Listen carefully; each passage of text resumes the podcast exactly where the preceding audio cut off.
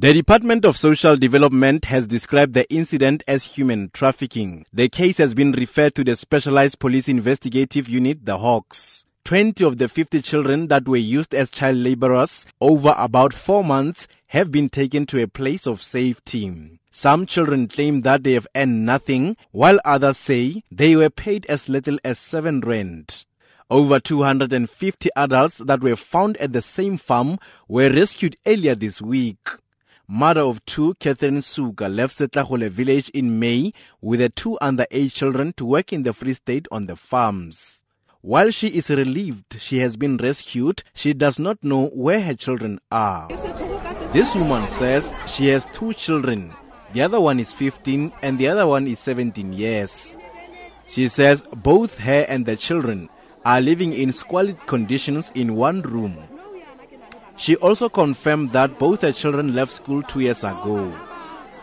Social Development Chief of Staff in the Northwest, Charles Malaka, says the number of child laborers have increased. Further investigation has revealed that certain other you know, farms also had children amongst the list of those people who are alleged to be trafficked.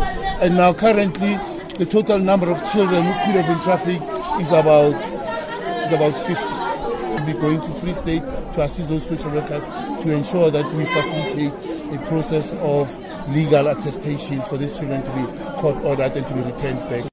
The mayor of Ratlou Municipality, Tebogo Modise, says those responsible will face the law. We are going to make sure that the law take care, but we are going to make sure that anyone who's uh, against the law, he must be charged or he must uh, pay for that.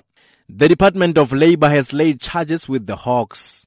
Spokesperson for the unit, Brigadier Hangwani Mulaudzi, says statements need to be taken from 19 more children. Arrests relating to the human trafficking and contravention of the Labor Act are expected later this week.